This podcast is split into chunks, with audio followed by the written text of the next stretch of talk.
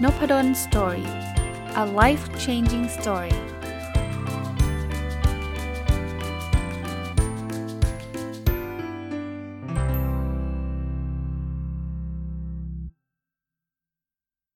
สวัสดีครับ ยินดีต้อนรับเข้าสู่นพดลสตอรี่พอดแคสต์นะครับแล้วก็วันเสาร์นะครับยินดีต้อนรับเข้าสู่รายการ Weekend Entrepreneur หรือผู้ประกอบการวันหยุดนะครับผมยังคงอยู่กับหนังสือที่ชื่อว่า Small Stock Great Profit หุ้นเล็กกำไรไม่ธรรมดาของคุณภาวิทกินปทุมนะรีวิวมาน่าจะ 1 ตอนแล้วในเมื่อสัปดาห์ที่แล้วนะครับก็คิดว่าการลงทุนในตลาดหุ้นเนี่ยก็อาจจะเข้าข่ายของการเป็นผู้ประกอบการวันหยุดเช่นเดียวกัน เพราะว่าเราใช้เวลาวันเสาร์อาทิตย์ได้ แต่ว่าอาจจะต้องเป็นการลงทุนระยะยาวนิดนึง ไม่ใช่เป็นการ day trade day trade ก็คือการซื้อมาขายไปในวันเดียว เพราะว่าอันนั้นเสาร์อาทิตย์ทำไม่ได้อยู่แล้ว มันต้องมาวันธรรมดา ซึ่งธรรมดาเราสำหรับผู้ประกอบการวันหยุดก็จะมีงานประจำทำนะครับอะวันนี้มาต่อบทที่ 12เนี่ยเขาบอกว่าอะไรคือการทนรวยในสิ่งที่ไม่รู้ คือเมื่อสัปดาห์ที่แล้วผมพูดถึงทักษะอันหนึ่งที่เขาพูดว่าการที่เราจะถือหุ้นแล้วให้มันได้กำไรหลายเท่าเนี่ยมันจะต้องสามารถทนรวยเป็น คำว่าทนรวยคือบางคนขึ้น 5% 10%เขาขายทิ้งละเพราะกลัวมันจะลดลงมา ซึ่งถ้าทำแบบนี้มันไม่มีทางเลยที่เราจะได้กำไรเป็นเท่า 2 เท่า 3 เท่าไม่มีทางเลย เพราะเราจะตัดขายหมดเลย คราวนี้จะทำยังไงครับว่า ระหว่างคนรวยเนี่ยเขาเขาเขาถึงทนได้เขาถึงซื้อหุ้นแล้วเขาถือกันมาแบบ 3 เท่า 5 เท่าได้ได้ได้ดี เขาก็พบว่าเขาเจอจุดร่วมของคนรวยฮะ อันแรกคือมีความเชื่ออะไรบางอย่างที่มากพอ ไม่มีใครรู้อนาคตร้อยเปอร์เซ็นต์ครับ แต่คนที่เขาทำเรื่องนี้สำเร็จเนี่ยเขาต้องอินและเขาต้องเชื่อกับเรื่องนั้นระดับหนึ่งเลยนะครับ อันที่ 2 คือมีบริมีการบริหารเงินได้ดีนะครับ คือถ้าเกิดคุณบริหารเงินได้ไม่ดีนะ คือเงินไปกู้มาไปอะไรมาเนี่ยคุณทนไม่ได้หรอกนะครับ เพราะว่าสุดท้ายเดี๋ยวคุณก็จะซวยต้องใช้เงินแล้วอะไรเงี้ยนะครับ ราะนั้นเนี่ยสข้อนี้จะทำให้เขาเนี่ยสามารถที่จะจัดการแล้วก็อยู่กับอยู่กับหุ้นตัวที่เขาคิดว่าใช่ได้ได้นานเพียงพอนะครับ มาถึงบทที่ 13นะเขาบอกว่า 6 ข้อที่ทำให้ราคาหุ้นพุ่งสูงขึ้น ลองดูสิครับว่าหุ้นที่เราสนใจที่เราซื้อลงทุนไว้เนี่ยมันเข้าขาย 6 ข้อนี้หรือเปล่า 1 คือยอดขายกำไรของธุรกิจเติบโตเขาบอกอันนี้คือแกนกลางหัวใจของราคาเลยนะ เขาบอกบางคนบอกเจ้ามือปั่นบอกเจ้ามือที่แท้จริงคือผลประกอบการครับ ถ้าหุ้นเอ่อถ้าบริษัทกำไรมันโตยอดขายมันโตเนี่ยราคาหุ้นมันควรจะต้องโตตาม มันอาจจะไม่ได้ทันทีทันใดนะ แต่ว่ามันมันมันมันทนไม่ได้หรอกครับ ถ้ามันกำไรเพิ่มขึ้นเรื่อยๆ หุ้นมันจะราคาต่ำเรื่อยๆ มันมันมันในลองเทอมมันไม่เป็นแบบนั้นแน่นอนนะครับ อันที่ 2 คือเปอร์เซ็นต์การเติบโตกำหนดค่า PE PE คือ price per earning มันคือราคาหุ้นเทียบกับ กำไรต่อหุ้นนะครับเขาบอกว่าถ้ายิ่งรักษาเปอร์เซ็นต์การเติบโตได้ต่อเนื่องเนี่ยมันจะทำให้หุ้นนั้นเนี่ยมี PE ที่สูง เพราะว่าคนจะเชื่อว่า เฮ้ย ในอนาคตหุ้นตัวนี้มันต้องไปขึ้นเรื่อยๆนั้นเราเราต้องพูดง่ายๆว่าต้องลงทุนแล้วต้องดูว่า เฮ้ย เราสามารถที่จะทำให้ตัวนี้มันเติบโตได้ไหมนะครับ ถ้ามันเติบโตได้เนี่ยหุ้นตัวนี้มันจะเป็นที่คาดหวังแล้วคนก็จะเข้ามาซื้อแล้วราคามันก็จะเพิ่มสูงขึ้น อันที่ 3 คือธุรกิจอยู่ในกระแสโลกไหม ลองดูหุ้นที่ขึ้นขึ้นกันนะ แต่ตอนนี้ก็บางตัวก็ลงนะ คือ Tesla Tesla ใช่ไหมเน็ตอ่าอเมซอนหรือ Netflix แต่ Netflix เนี่ยตอนหลังเนี่ยเร็วๆนี้มีข่าวว่าหุ้นมันตกเยอะเลย เพราะว่าจำนวนคนดูมันน้อยลงนะครับ พวกนี้เเขาเรียกว่าพื้นฐานวิ่งตามราคาไม่ทัน เพราะว่ามันอยู่ในกระแสนะครับแต่ก็ต้องระวังเห็นเห็นเห็นเน็ตฟลิกไหมมันลงมันลงเร็วมากนะ อันที่ 4เขาบอกว่าหุ้นมันเบา คือเขาบอกงี้ครับเขาบอกว่าหุ้นทุกตัวเนี่ยมันจะมีจังหวะช่วงหนักและช่วงเบา ช่วงหนักคือคนส่วนใหญ่แห่เข้าไปซื้อครับเขาบอกช่วงนี้จะเป็นช่วงที่มันใกล้ๆดอยแล้วคือคนซื้อกันแหลกเลยนะครับอัพไซด์มันจะมีนิดเดียวแต่ดาวไซด์จะเยอะ กับช่วงขาลงนะลงจาก 30 ไปถึง 70เนี่ยคนเทขายกันเยอะเลยนะครับเขาบอกว่าพอหุ้นลงสุดแล้วมันจะค่อยๆ มันจะค้างๆอยู่อะยังอยู่ไซด์เวย์ไซด์เวย์คือมันก็ยังหนักอยู่ นะครับแต่พอจากไซด์เวย์เนี่ยก็คือไซด์เวย์มันแปลว่ามันไม่ไปไหนอะราคาอยู่ตรงนั้นเนี่ยเขาบอกว่าพอหุ้นเริ่มเบรกไซด์เวย์ขึ้นมา ขึ้นจากจุดต่ำสุดเขาบอกว่าตอนนั้นนะหุ้นจะเบาแล้วคราวนี้สิ่งที่พบก็คือว่า จังหวะนี้เราควรจะซื้อเพราะว่าถ้าขึ้นรอบใหม่เนี่ยบางคนไม่ยอมซื้อนะรอรอรอรอรอรออยู่เนี่ยแล้วก็พอ เราตัดสินใจซื้อเราก็เป็นเหมือนกับคนทั่ว ๆ ไปอะ่ะเขาก็ตัดสินใจพร้อมๆเราหุ้นมันก็จะหนัก คือคือมันควรจะซื้อตอนหุ้นที่มันเบาอะมันกำลังเบาแปลว่ามันไม่ค่อยมีคนซื้อขายนะเออลืมพูดหนักเนี่ยคือซื้อขายเยอะเบาคือไม่ค่อยมีคนซื้อขาย อันที่ 5 ราคาหุ้นมันขึ้นเพราะว่ารายใหญ่เขาสะสมหุ้นครับ คือรายใหญ่เนี่ยเขามองแล้วว่าหุ้นเนี้ยมี potential นะครับเขาก็จะเริ่มเข้ามาแล้วว่า เออ ตอนเนี้ยเราต้องเข้ามาสะสม ก็ถามว่าแล้วรู้ได้ไง ก็บอกตอนหุ้นเบาแล้วถูกอะคือไม่ค่อยมีโวลูมเนี่ยรายใหญ่ค่อยๆเข้ามาเก็บเก็บเก็บเก็บเก็บเก็บส่วนรายย่อยไปซื้อตอนไหนหุ้นขึ้นแล้วแห่กันดังทั้งประเทศแล้วอะ่ะนั่นแหละรายย่อยก็ถึงติดดอยกันเยอะไงครับ อันที่ 6 ดอกเบี้ยต่ำกว่าผลตอบแทนในการถือหุ้น ที่เขาบอกว่าเวลาเฟดเฟดก็คือรัฐบาลกลางของสหรัฐลดดอกเบี้ย ก็จะมีผลที่ทำให้ตลาดหุ้นมันขึ้น เพราะว่าพอลดดอกเบี้ยมันไม่คุ้มที่เอาเงินไปฝากแล้วไงเราก็เอาเงินมาลงทุนที่หุ้นได้ปันผลดีกว่านะครับประเทศไทยก็เหมือนกันนะครับ ถ้าดอกเบี้ยมันลดเนี่ยโอกาสโอกาสนะไม่ได้เสมอไปที่หุ้นจะขึ้นก็มีมากขึ้นนะครับอะมาถึงบทที่ 14 ความเสี่ยงกับการลงทุนนะเขาก็บอกว่าจริง ๆ แล้วไอ้เรื่องความเสี่ยงมันก็แล้วแต่ว่ามันเราลงทุนเรื่องอะไรนะครับ ฝากธนาคารเนี่ยเสี่ยงไหมบางคนไม่เสี่ยงไม่หาย แต่มันเสี่ยงเพราะมันแทบจะไม่มีดอกเบี้ยแล้วมันแพ้เงินเฟ้อแน่นอนนะครับ อันนี้จนลงแน่นอนถ้าฝากเงินเนี่ยนะครับ เอ้ยเงินไม่หายไม่หายแต่ว่าความสามารถในการใช้เงินเนี่ยมันไม่ทันไงราคาของเพิ่มขึ้นปีละ 5%แต่ฝากได้ปีละ 0.5%เงินมันจะด้อยค่าไปเรื่อยๆครับ อีกอันนึงครับ เอาเงินมาใส่บัญชีหุ้นแต่ยังไม่ได้ซื้อ คือเขาบอกใส่บัญชีหุ้นยังไม่ได้ซื้อเนี่ยเป็นการพักเงิน ตรงนี้ได้ดอกเบี้ยสูงกว่าบัญชีเงินฝากนะครับ สามารถเอามาทำได้นะเขาบอกว่าไม่เสี่ยงเพราะเรายังไม่ได้ทำอะไร แต่ว่าก็ต้องดูว่าดอกเบี้ยเขาให้เท่าไหร่นะครับบางบางบางโบรกเกอร์ไม่ให้ดอกเบี้ยก็มีนะอันที่ 3 ตราสารหนี้เขาบอกแต่ก่อนไม่เสี่ยง เดี๋ยวนี้ก็เสี่ยงแล้วไม่คุ้มเสี่ยงด้วยนะครับเขาบอกโดยปกติตราสารหนี้ที่ไม่เสี่ยงอย่างพันธบัตรรัฐบาลเนี่ยผลตอบที่ผลตอบแทนดอกเบี้ยมันน้อยๆพอๆเงินฝากเลย นะครับ ถ้าไปซื้อพวกตราสารหนี้ของเอกชน เช่นหุ้นกู้อะไรเงี้ยเเขาอาจจะได้ 5% 10%ผลตอบแทนจะดูสูงแต่ระวังนะครับ ถ้าบริษัทไม่มีเงินคืนเราคือ default นี่เสียทั้งต้นทั้งดอกเลยนะ คือคือโดนไปเต็มๆเลยนะครับ เพราะฉะนั้นก็ต้องระวัง มาถึงอสังหาริมทรัพย์เขาบอกว่าอันนี้จับต้องได้นะ ถ้าเราไม่อยู่ก็ปล่อยเช่าเป็นกระแสเงินสดบอกแต่ก่อนใช่นะ เดี๋ยวนี้เนี่ยไม่ง่ายนะครับ หาราคาอสังหาถูกๆก็ยากนะ ปล่อยเช่าก็ยิ่งยากเพราะ supply มันมากกว่า demand นะครับ ส่วนใหญ่ซื้อแล้วติดมืออีก 5 ทองคำทองคำนี่พูดยากนะครับ หลายคนก็มีขาดทุนนะซื้อแล้วราคาลงนะถ้าซื้อผิดจังหวะนะครับ ก็ทองคำมันอาจจะมีการเก็งกำไรกันอยู่อะก็มีความเสี่ยงระดับหนึ่งนะครับ มันผันผวนนะหกคริปโตเคอเรนซีต้องบอกว่าอันนี้คิดสุดๆ พันคิดเพราะอะไรป่ะ เพราะมันขึ้น แต่เสี่ยงไหมเสี่ยงแน่ ๆ อาจจะน้อยกว่าหวยก็ได้นะนะครับ แต่เขาเรียกว่าอะไรอะคือมันก็มีขึ้นมีลงมันก็สวิงกันเต็มที่นะครับ ก็ก็ลองดูได้นะ คืออย่าเอาแบบทุ่มหมดหน้าตักหมดตัวอย่างเงี้ยอย่าไปทำแบบนั้นนะครับ 7 หุ้นอันเนี้ยเงินเฟ้อหุ้นก็กลายเป็นทางเลือกที่น่าสนใจ ถ้าเล่นสั้นๆ ก็เสี่ยง แต่ถ้าลงยาวๆ แล้วเลือกดีๆ ความเสี่ยงก็ลดลง ผลตอบแทนก็น่าจะสูงขึ้น และ 8 ความรู้นะ เขาบอกแต่ก่อนเนี่ยความรู้คือใบปริญญา แต่เดี๋ยวนี้ความรู้หาที่ไหนก็ได้นะครับ คือสิ่งที่เรารู้เนี่ยมันต้องตอบตัวเองว่าเรารู้แล้วมันช่วยลดความเสี่ยงไหมเพิ่มผลตอบแทนไหมถ้าใช่มันคือความรู้ที่ดีนะครับ ก็สำรวจดูว่าความเสี่ยงมันจะลดลงเมื่อความรู้เพิ่มขึ้น ส่วนตัวผมก็ใช้หนังสือเป็นหลักนี่แหละ หรือท่านที่ไม่ชอบอ่านหนังสือท่านฟังนบดล Story ก็น่าจะช่วยท่านได้ระดับหนึ่งนะครับ เป็นไอเดียนะครับมาถึงบทที่ 15นะก็บอกพอร์ตที่ทนรวยนะครับ เอ๊ะ เมื่อกี้ก็พูดไปทีหนึ่งละ อันนี้ก็เป็นลักลักษณะของพอร์ตที่แบบทนรวย ทนรวยแปลว่าขึ้นเราก็ยังไม่จำเป็นต้องขายฮะรอให้มันขึ้นไปได้มากกว่านั้นอีกเนี่ย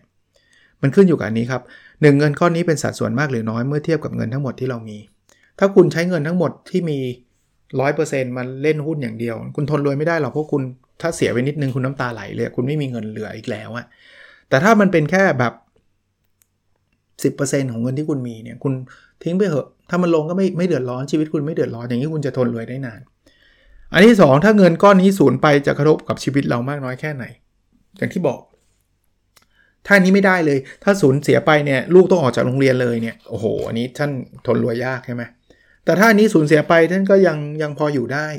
ไม่เป็นไรไม่ได้เดือดร้อนเงินเก็บเย็นๆอ่าท่านก็จะทนรวยได้นานนะครับคราวนี้เวลาจะบริหารจัดการนะครับ ลองดูว่า จะทำยังไงดีให้ผ่าน 2 ข้อนี้นะครับเขาบอกลองเริ่มซื้อหุ้นด้วยปริมาณเท่า ๆกันนะครับเขาบอกว่าซื้อหุ้นทุกตัวเท่ากันลดความไบแอสบางทีเราตัวนี้เก่งตัวนี้ดีซื้อเยอะตัวนี้ซื้อน้อยไม่ต้อง ถ้าดูแล้วมี 5 ตัวสนใจซื้อมันเท่า ๆกันเลย 2 คืออาจจะเพิ่มความเสี่ยงโดยการแบ่งพอร์ตให้มีหุ้นทั้ง 3 แบบ คือหุ้นเสี่ยงมากเสี่ยงกลางเสี่ยงน้อยนะครับ เพราะฉะนั้นเนี่ยคุณอาจจะกระจายออกมาแบบนี้นะครับถ้าใครที่ไม่เสี่ยงเลยมันก็จะแบบเอาหุ้นที่ไม่เสี่ยงก็ไม่ค่อยขึ้น ถ้าเสี่ยงมากก็กลัวจะเสียใช่ไหมเพราะฉะนั้นเนี่ยสมมุติว่าเลือกหุ้นมา 10 ตัว 3 ตัวเสี่ยงมาก 3 ตัวเสี่ยงกลาง 4 ตัว เป็นหุ้นไม่เสี่ยง พอร์ตเราก็น่าจะมีผลตอบแทนดีขึ้น อันที่ 3 ปรับพอร์ตบ้างเขาบอกว่าถ้าตัวไหนไปไกลมากๆก็ขายออกบ้างไปซื้อตัวอื่นเพื่อเพิ่ม แต่เขาบอกว่าอันนี้ยากสุด เพราะว่ามันต้องบริหารจัดการพอร์ตได้ได้ดีจริง ๆนะครับ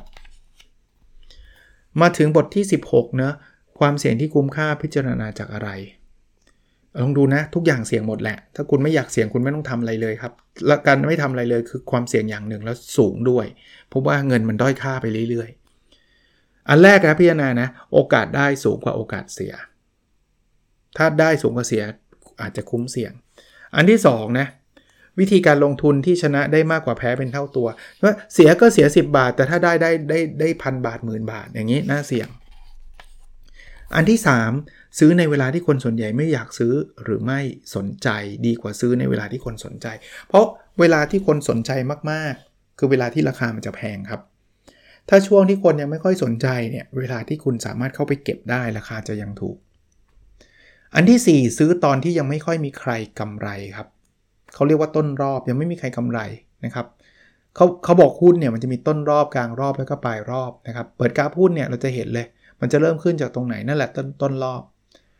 ถ้ามันไกลจากจุดเริ่มเริ่มคือมุดว่าขึ้นมานานสักระยะหนึ่งแล้วมันอาจจะกลางและปลายรอบแล้ว เพราะนั้นตอนแรกยังไม่ค่อยมีใครกำไรนั่นแหละ ซื้อเลย อันที่ 5 ยิ่งถือนานยิ่งต้องบริหารเงินให้ดีนะก็อย่างที่บอก เงินลงทุนยาวต้องเป็นเงินเย็น ไม่ใช่ว่าจะต้องใช้จะต้องกู้จะต้องคืนอย่างนี้ไม่ไม่เวิร์กอันที่ 6 อยากรวยหลายเด้งมีบททดสอบเสมอครับ บางทีขึ้นขึ้นไปอยู่ดีมันย่อลงมามันปรับฐานตลาดผันผวนทำให้เราเป๋ขึ้นมา 30%แล้วมันย่อลงมา 10 เหลือกำไรเหลือ 10%หรือขายดีกว่ามึงล็อกกำไรไว้ก่อนแล้วเสร็จแล้วมันก็ขึ้นไป 5 เท่าอะไรเงี้ยแล้วเราก็ทำใจไม่ได้ในการตามไปซื้อนะอันนี้ต้องระวังนะครับมันคือบททดสอบเหมือนกัน มาถึงบทที่ 17 นะครับ 6 ข้อหลักการลงทุนในวิกฤตตลาดหุ้น อ่าบางทีมีวิกฤตเนาะหุ้นมันแย่เนี่ยลองมาดูครับ 1. มองการซื้อหุ้นเหมือนปลูกต้นไม้เพื่อกินผลเขาบอกว่าถ้าเวลาตลาดปกติเนี่ยซื้อมาขายไปปลูกวันนี้กินพรุ่งนี้แบบถั่วงอกก็ได้ แต่เวลาตลาดวิกฤตเนี่ยเราควรลงทุนยาวครับ กินปันผลมันคุ้มกว่า โอกาสซื้อมาขายไปทำเมื่อไหร่ก็ได้ แต่ลงยาแบบเปลี่ยนชีวิตเนี่ยสิปีทำได้ครั้งเดียวนะ ช่วงช่วงวิกฤตนะ 2. ให้มองแต่ซื้อไม่มองขาย ถ้ามองทั้งซื้อและขายสุดท้ายเราจะทำได้กำไรส่วนต่างเล็กๆครับ ไม่มีหุ้นเปลี่ยนชีวิตในพอร์ตนะครับให้มองซื้อ 3. ใช้เงินเย็นห้ามใช้เงินกู้และมาจิ้นพูดไปแล้ว เพราะากู้และมาจิ้นเดี๋ยวใจมันร้อนมันจะต้องคืนไม่คืนไม่ได้อะไรเงี้ยอันที่ 4 กระจายหุ้นให้เยอะ บางคนอาจจะคิดว่าถ้ารวยต้องเน้นหุ้นน้อยตัวเขาบอกใช่ในตลาดขาขึ้นเล่นน้อยตัวเนี่ยอาจจะรวยได้ แต่ในวิกฤตเนี่ยการกระจายซื้อสร้างโอกาสรวยได้ชัวร์กว่านะถ้าช่วงวิกฤตเนี่ยกระจายซื้อ 5. เงินใช้จ่ายกับเงินลงทุนต้องแยกกันทำบัญชีนี่คือลงทุนอันนี้ใช้จ่ายอย่ามั่วอย่ามั่วนะครับ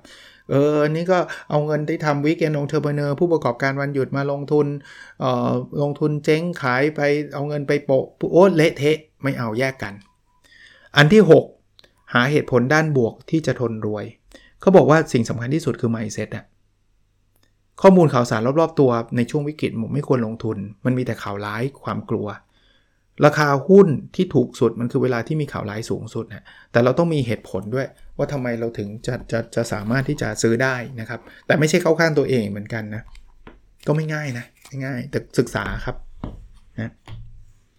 มาดูบทที่ 18 ครับเขาบอกรูปแบบการซื้อหุ้นนะต้นรอบกลางรอบปลายรอบที่เราควรเข้าใจนะครับ คือเรามาดูนะวิธีการซื้อกันนะว่า มันมันมันมีรูปแบบกี่รูปแบบอะไรบ้างนะครับ ตั้งแต่ซื้อต้นรอบน้อยเติมปลายรอบเยอะ เขาบอกซื้อช่วงแรกกำไรแต่ดันซื้อน้อยเลยมาซื้อช่วงปลายรอบสุดท้ายติดหุ้นเสียหนักอ่านี้อันนี้เป็นรูปแบบที่ทำกันผิดพลาดเยอะนะครับ 2 คือไม่ซื้อต้นรอบมาซื้อปลายรอบ อันนี้ตอนแรกไม่ซื้อไม่ซื้อไม่ซื้อ แต่พอคนข้างๆ เพื่อนๆเรากำไรกันเยอะทนไม่ได้ซื้อปลายรอบติดดอยอีก ก็ไม่เวิร์กนะครับ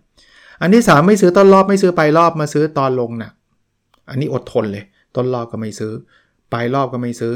แต่พอลงปุ๊บเอาละคราวนี้รับแล้ว อันนี้ขาดทุนอย่างเดียวเลย ไม่เคยมีโมเมนต์ของการกำไรเลย ไปซื้อตอนมันลงหนักอันที่ 4 คือซื้อกลางๆ รอบขาลง หุ้นลงมาแรงแล้วดีดขึ้นก็รีบโดดเข้าไปซื้อ คิดว่ารอบต่อไปมาใหม่แล้ว มันไม่ครับมันลงยาวอีกครับ เขาบอกว่า เอ่อถ้าเกิดซื้อแบบนี้ทนไปหน่อย เพราะว่ามันลงมาระดับหนึ่งแล้วเนี่ยก็มีโอกาสกำไรนะแต่จะเซ็งหนักๆ ตอนที่หุ้นลงหนักสุดๆโวลุ่มบางโวลุ่มบางคือไม่มีเลยนะครับทำอะไรไม่ได้ขายก็ไม่ได้เพราะไม่มีโวลุ่มอันนี้มืดมนมากนะครับมืดมนมากก็ก็ต้องดูตัวเองนะเราเราเป็นรูปแบบแบบไหน ซึ่งแบบพวกนี้ไม่ดีนะครับอะ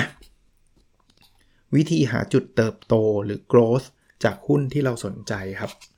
มาดูครับ เขาบอกว่าลองดูซิว่าหุ้นเราเข้าขายแบบนี้ไหมที่จะเป็นหุ้นเติบโตนะหนึ่งอยู่ในธรรมชาติของธุรกิจที่โตเร็ว คือธุรกิจมันมีโตเร็วโตช้านะครับ ธุรกิจที่เกี่ยวกับเรื่องหนี้บางทีโตเร็วนะครับนะเพราะคนชอบเป็นหนี้กัน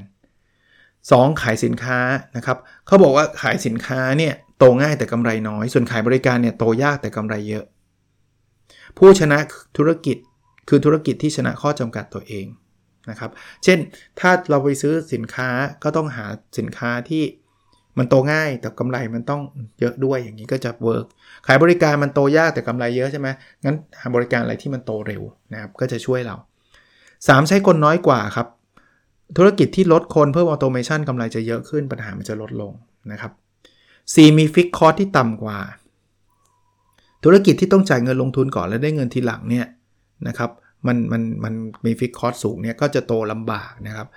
ใครจ่ายเงินน้อยแต่ขยายได้หรือได้เงินก่อนจ่ายยิ่งดี อันนี้ยิ่งยิ่งแจ๋วนะห้าธุรกิจรู้จักใช้เครื่องมือทางการเงิน เช่นการควบรวมออกหุ้นกู้ ขายสินทรัพย์เข้ากองทุน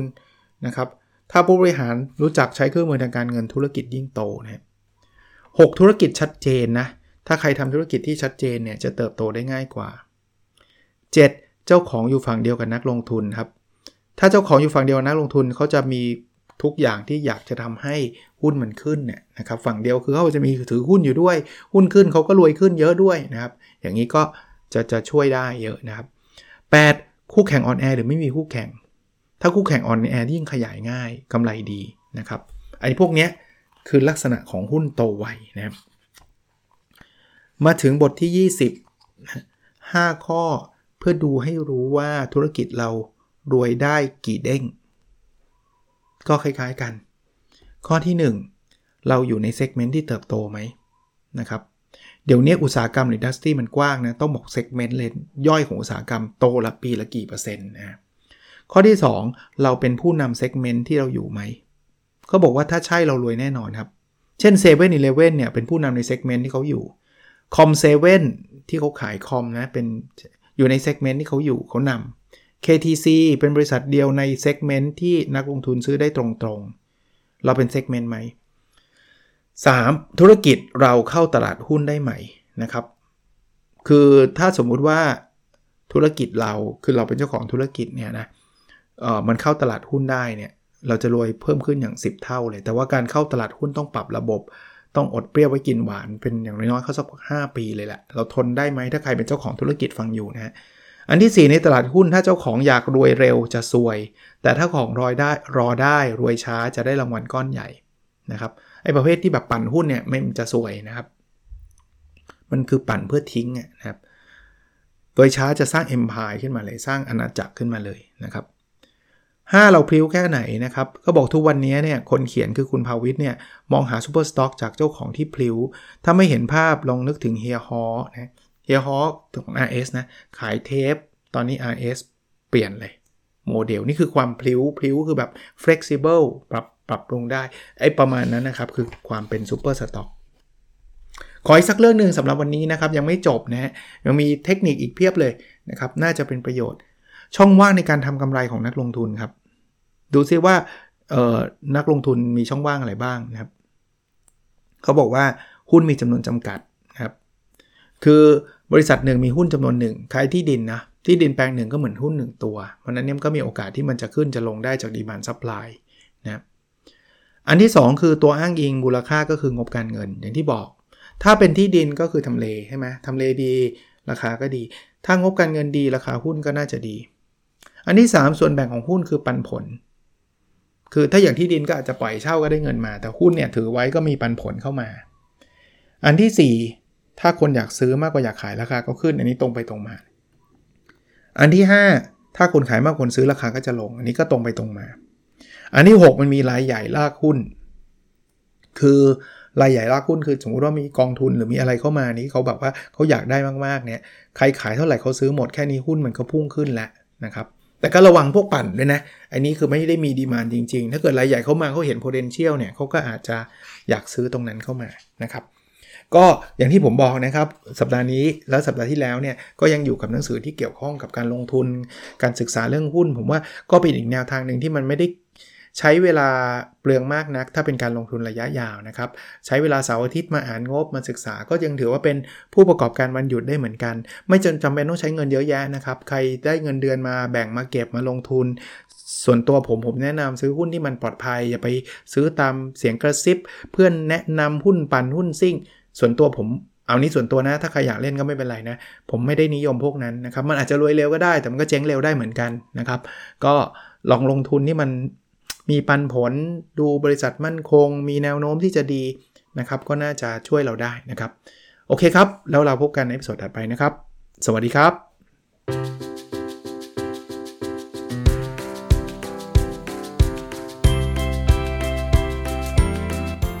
n o p a d o n Story a life changing story